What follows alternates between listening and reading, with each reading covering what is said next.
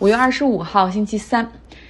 今天又发生了一起枪击事件，在美国的德克萨斯州中南部城市尤瓦尔迪发生了一个校园枪击案。十八岁的一个高中生持枪来到附近的小学，大开杀戒，总共开枪打死了十三名孩子和一名老师。警方赶到之后，将他当场击毙。这是一个怎么样心理扭曲的人？他会挑比自己弱那么多的对象去下手。他并没有在自己的高中去杀人，而是开车到了附近的小学，然后对那些年龄只有七到十二岁的孩子开枪。有媒体报道说，他从家拿枪准备走的时候，遭到了他祖母的阻止，然后他开枪还打伤了自己的祖母。尤瓦尔迪这个城市位于圣安东尼奥以西八十四英里的地方，是一个距墨西哥比较近的小城，总共有一点六万居民，主要是以拉丁裔为主。那德克萨斯州又是那种主要的拥枪的州，他们的州长和检察官在表达悲痛的同时，也也讨论说准备要立法让老师可以持枪上岗，理由是如果警察没有办法及时赶到的话，那么老师可以拿枪保护孩子。如果不能让老师持枪的话，那他们只能够想办法在每一个学校外都派警察在当场执勤。在这些人看来，美国现在所发生的这些大规模枪击案，并不是因为枪太多了，而是枪太少了。他们想让所有的人都武装起来去保护自己。看到一个统计数据显示，在全球人均枪支拥有量最多的国家排行榜里面，美国哈当之无愧高居榜首。排名第二的是处于内战中的也门，这不就是一个很讽刺的东西吗？你听起来像笑话哈，但就是但就是真真正正的数据。再说几个其他相关的事件，在周日的时候，纽约的地铁里有有一个有犯罪前科的人拿着枪上了地铁，他来来回回在车厢里去寻找一个他想干掉的人，后来挑中了一个四十八岁的高盛员工，就这个无辜的人，他那天是周日坐地铁去和朋友们吃早午饭。找中这个人之后，这个枪手就近距离的对他进行了射杀。当时是周日上午十一点四十二分，这名受害者被送往医院之后不治身亡。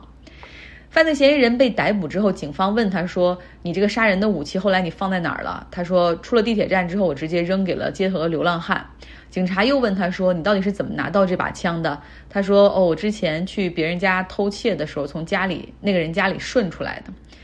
那再给大家讲一个我的这个小城市 Berkeley 的一个案子哈，距离我步行也就是十五分钟左右的一个街区，在大学校园的南边，那边有很多学生宿舍、公寓，然后还有一些学生租的房子也在那边住。这个事儿发生在去年疫情期间，居家隔离哈，不论是上班还是上学，街上人比较少。然后是晚上七点多，有一个十九岁的 U C Berkeley 大学经济系的本科生在自己家门口就是出来散步，结果被陌生人开枪打死。警方用了好几个月的时间才锁定了犯罪嫌疑人，后者认罪承认是他杀的。难点就是因为没有摄像头，也没有目击证人，甚至没有留下指纹或者凶器。最后呢，是犯罪嫌疑人的朋友就告发了他，因为他不停的去吹牛，说自己杀了一个人，还给他们看他的枪什么么的。呃，后来警方把这些信息又和当时的这个信息做了一个匹配。警方问这个人说：“你的枪是怎么来的？”他也是说从别人家偷出来的。然后警方又问他说：“你为什么要杀这个十九岁的大学生？你跟他有什么仇吗？”他说：“没什么理由，就是那天心情不太好，出来散步，然后街上就看到他一个人，也没有其他人，于是就起了杀心。就是枪支泛滥的程度已经到了让枪支案防不胜防的阶段。”据统计，从今年初到五月中旬，美国已经发生了二百一十五起枪击事件。这个所谓定性为这种 mass shooting 枪击事件，是至少有四人被杀。所以你想象一下，那种少于四人的数据都不在这个统计范畴之内。就这个有多频繁？比如说我有一个周末哈，我想说去萨克拉门托转一转，然后都定好了位置，然后坐到车里，刚准备上导航哈，开车走，大概要一小时二十分钟可以开到。而这时候，谷歌地图就跳出一个提醒，说萨克拉门托 downtown 就是市中心的位置，在凌晨的时候发生过大规模枪击事件。现在警方封锁了这个地区，在搜集证物，也就是掉在地上的那种弹壳，来确定到底是什么样的枪，到底他开了多少枪哈。再讲一个故事，我住在西伯克利的朋友，他有一天，也就是上个月的时候吧，在家里听到这个晚上大概八九点钟的时候，外面有追车、撞车，加上枪战的声音，就是真的是开枪超过十发哈，然后他吓得赶紧关了灯，远离窗户。警方赶到的时候，大概确定说是帮派火拼，现在也发出了悬赏令哈，来征集线索，但是一个月过去了，也没有什么动静。那些拥枪的人总是说，人人都带上枪，这个社会就安全了。哇，I cannot agree at all，一点儿一点儿都不能同意。然后这些拥枪的人有的时候还会在我的下面留言，我就真的觉得这是一个很简单的道理。好，我给你举个例子。之前这也是真实发生在湾区的，在奥克兰的高速公路上，一辆带着孩子行驶的汽车，它可以被别的车里射出来的子弹击中，然后刚好就打在坐在后座上的三岁的孩子，那个孩子就当场死亡。所以说，枪支泛滥到这个地步的话，你怎么样？就算你时刻带着枪，你怎么样去保护自己呢？对吧？真的不知道有多少无辜的生命在被枪支夺走之后，才能够唤起这一部分人的良知。现在美国社会中流通的哈合法枪支就有九千万支。想起五十年前，当时美国总统 Lyndon Johnson 他说的话哈，说枪支是美国导致死亡的第一凶手，超过疾病，超过车祸。那现在这个数据依旧如此，而且这个枪支致死的案例还有增无减。我们如果以二零一零年作为一个就是 benchmark 来看的话，那么现在就是十二年后的现在，枪击致死的案例比二零一零年要多了百分之四十三。那说说控枪吧，gun control，它在美国是一个政治话题，是一个政治问题，就是你是民主党还是共和党，这是其中可以考验你的一个问题。在美国的民主党议员中，百分之九十一是支持控枪；在共和党的议员中，只有百分之二十支持部分控枪。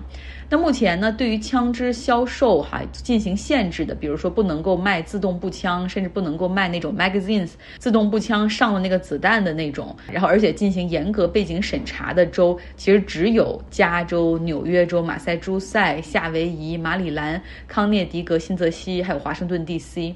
嗯，但是你知道枪支这个东西就。轻而易举的哈，这个跨州流动，没有人会查你的。我一个在德州生活的朋友说：“你可以想象吗？就是他是一个外国人哈，是个加拿大人。他说，如果你作为一个外国人要去办银行卡，你还是往这里存钱，对吧？然后你可能未来开工资也会看到这个卡里，你需要去出示的东西包括你的社保账号、居住地址，还有可能拿一个你交电费的这种有你名字的账单去证明你住在这儿。外国人的话还要提供你的。”护照以及合法签证，但是买枪的话完全不用，就像买口香糖一样简单。所以这就是美国社会很诡异的地方，就是你如果想喝酒，你想买烟，严格审查。我跟你们讲过吗？那时候我爸呃来不是看我毕业典礼嘛，然后他是抽烟的嘛，所以我们就去超市里给他买烟。然后他都六十多岁，那么大年纪了，然后居然还要让他出示他的 ID 来证明他超过了二十一岁，真的是有点荒谬。但是就是那样的严格，变态严格的地步。这说明对于饮酒以及香烟的这种，他们有这种 license 嘛？你要想卖酒卖烟有这样的 license，如果你不严格执行检查 ID，然后如果你卖给用假 ID 或者是低龄的人的话，那么是会受到惩罚，会吊销执照的，是很严格的，啊，然后包括在疫情期间，你可能要买酒的话，超市也会让你把口罩摘下来对一下 ID 是不是同一个人。那买酒你需要二十一岁，买枪你十八岁就可以。我不知道是因为担心年轻人喝酒成瘾闹事儿是一辈子的烦恼，而不担心有些人年轻人或者是有一些人就拿枪杀人所造成的危害吗？美国这个国家对于酒来说有一种执念哈，到现在有一些保守州，他们还不允许卖酒的那些店 （liquor store），然后在周日的时候进行开门，周日必须要关门的，真的是有执念。然后你再回看这个国家的历史，在一九二零年到一九三三年之间，他们搞过十三年的禁酒令。prohibition，而且我今天一查才发现，就这不是简单的通过这种立法，然后议会投票，总统签署生效的一个法律，而是他们真正搞到了宪法层面，通过了宪法第十八修正案，说凡是制造、购买或者运输酒精含量超过百分之零点五的饮料的，都属于违法行为。因为那个时候美国人。好像普遍觉得酗酒、家庭暴力、谋杀、腐败都和酒精有关系，然后所以他们就哪怕就是要。加一条宪法哈，也要去禁酒。那想修改宪法，实际上是一件很难的事情。呃，要通过参议院、众议院的投票，而且两院都需要是那种达到 super majority，绝大多数超过百分之六十的这种投票支持率才可以。然后之后还不行，还要再拿到各州去进行投票。然后最后这个总的这种同意的州也要超过百分之六十哈，然后才可以通过哈。然后当时这些条件全部达到了，但是很快。美国人就意识到他们的这种行为，这个立法是多么的愚蠢。首先减少了税收，对吧？然后其次让整个社会变得更加的腐败，然后黑帮横行，黑帮和和政府官员勾结等等，还有酿私酒的。在一九三三年左右，当时也正好赶上了大萧条哈，然后就一举去推动哈，又踢掉了限酒令。当时给出的理由就是不要把农村的那种宗教保守的价值观强加于美国全国哈。然后你想，因为你之前通过了一个宪法第十八修正案，你要想废除宪法，也要再通过一个新的宪法条款。所以在一九三三年的时候，他们通过了第二十条宪法修正案。然后这里面只有一句话，就是废除第十八条禁酒令。从这个关于禁酒令反反复复的实践上来说，可以看出，这美国的宪法这些宪法修正案。不是碰不得的哈，那些不对的、过时的、模棱两可、解释不清的，就是可以重新的定义，或者不行的话就取消算了。Founding Fathers 那些所谓建国的国父们也不是什么圣人，那怎么就那个第二宪法修正案就神圣到不可侵犯呢？我们再说一下这个赋予所谓现在美国持枪权的这个宪法第二修正案，它里面写到说，a well-regulated militia。一个管理良好的武装组织，being necessary to the security of a free state，可以用来去保护一个州的自由。The right of the people to keep and bear arms shall not be infringed。 这些武装可以持枪，他们的这个权利是不能被侵犯的。就是这个完全是针对当时美国独立战争之后，英国人还可能去联合北边的加拿大，然后一起去发动对美国的反扑。所以说还允许这个 well-regulated militias，就是这种民兵武装组织用来去保护哈刚刚成立的这个联邦。就是我看不到任何这个，哪怕从原教旨主义字面上的解释，也看不到任何对现代二十一世纪持枪权的保护。好了，今天用一整期的节目来说说这个枪击的事件哈，真的是 fascinated，总是在新闻中不断的看到这些东西，但是每一次这样的悲剧发生之后，只会让那些人更要加强他们的持枪权，而看不到问题的本质啊，太可笑了。好了，希望你有一个愉快的周三。